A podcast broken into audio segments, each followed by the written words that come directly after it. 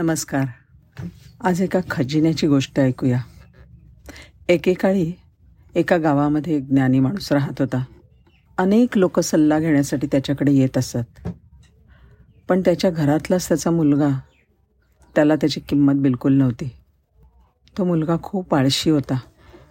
झोपण्यामध्ये आणि मित्रांबरोबरच चकाट्या पिटण्यात मजा मारण्यात तो वेळ वाया घालवत असे. वर्षामागून वर्ष गेली. मुलाच्या वागणुकीत काहीच फरक पडला नाही. वडिलांना आता आपल्या मुलाच्या भविष्याची काळजी काळजी वाटायला लागली. त्याचे पैसे मिळवण्याचे वेगळे वेगळे उद्योग आणि छानछोकीने राहणं हे बघून त्यांना फार वाईट वाटायला लागलं.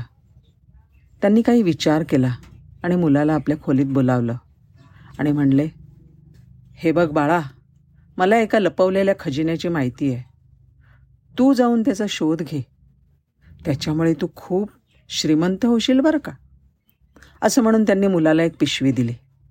त्यात प्रत्येक हंगामासाठी एक असे कपड्यांचे तीन जोड होते. प्रवासासाठी शिदोरी थोडे पैसे आणि खजिन्यापर्यंत पोचण्याचा नकाशासुद्धा होता. मुलाला आपल्या बाबांची कल्पना फारच आवडली. दुसऱ्या दिवशी सकाळीच तो खजिना शोधण्यासाठी उत्सुकतेने प्रवासाला निघाला.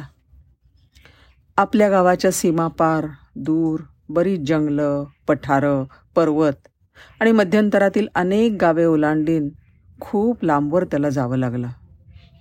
वाटेत त्याला अनेक तऱ्हेचे लोक भेटले. काहींनी त्याला अन्न वस्त्र तर काहींनी निवारा दिला. अनेकांनी त्याला लुटण्याचाही प्रयत्न केला. निसर्गाचं ऋतुचक्र त्यांनी अनुभवलं. हवामान प्रतु प्रतिकूल झालं की योग्य संधीची वाट पाहून आपला प्रवास कसा चालू ठेवावा ह्यामध्ये तो तरबेज झाला. नकाशानुसार वर्षाअखेर तो त्याच्या मुक्कामाला पोचला तो एक उंच कडा होता. खजिना कड्याखालच्या झाडाखाली होता. झपाट्याने तो खाली उतरला. झाडाभोवतीची जमीन तहानभूक विसरून हातांना फोड येईपर्यंत त्यांनी खणली. दोन दिवस अखंड तो खजिना शोधत होता. पण कुठे मोहरांच्या हंड्याचा खण्ण असा आवाज नाही का चांबड्याच्या पिशवीत बांधून ठेवलेले हिरे नाहीत.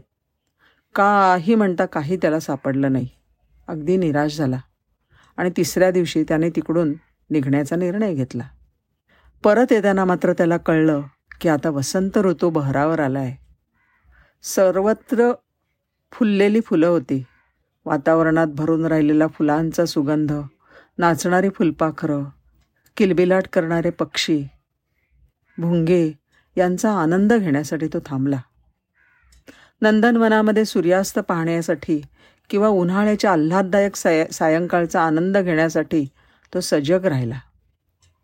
पौर्णिमेच्या चंद्राचं आल्हाददायक चांदणं त्यांनी तनामनावर शिंपून घेतलं. आता त्याला त्याच्या पूर्वीच्या आयुष्याची जराही आठवण झाली नाही. खरं तर त्याचा शिधा केव्हाच संपला होता. पोट भरण्यासाठी तो शिकार करायला शिकला. कपडे वर्षभरात फाटून गेले होते. ते कसे शिवायचे आणि स्वतःसाठी निवारा कसा करायचा हे सुद्धा त्याने शिकून घेतलं. आता आकाशात सूर्याच्या स्थानावरून तो दिवसाची वेळ निश्चित करू शकत होता. त्यानुसार त्याच्या प्रवासाचं नियोजन तो करू शकत होता. वन्य प्राण्यांपासून स्वतःचं संरक्षण कसं करायचं ह्याच्यामध्ये तो तरबेज झाला होता.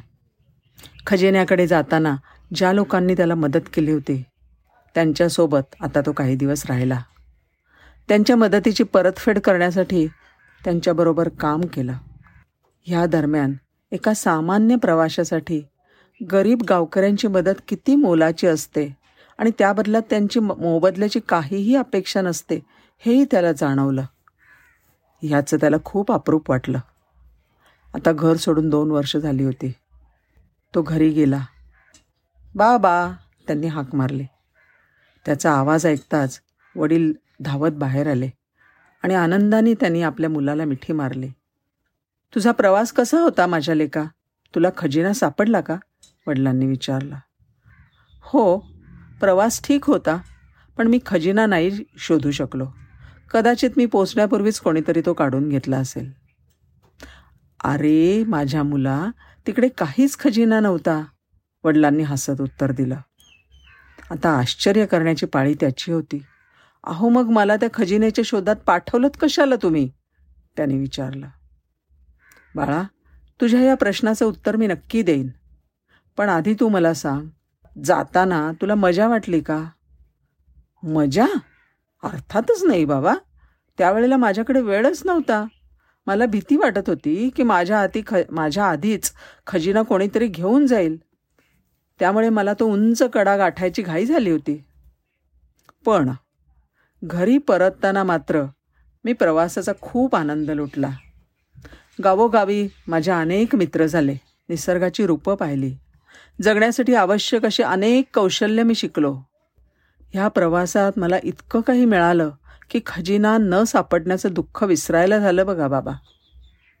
वडील त्याला म्हणाले अरे त्यासाठी तर तुला पाठवलं होतं. बरं का बाळा? जीवनाचं काहीतरी ध्येय असावं.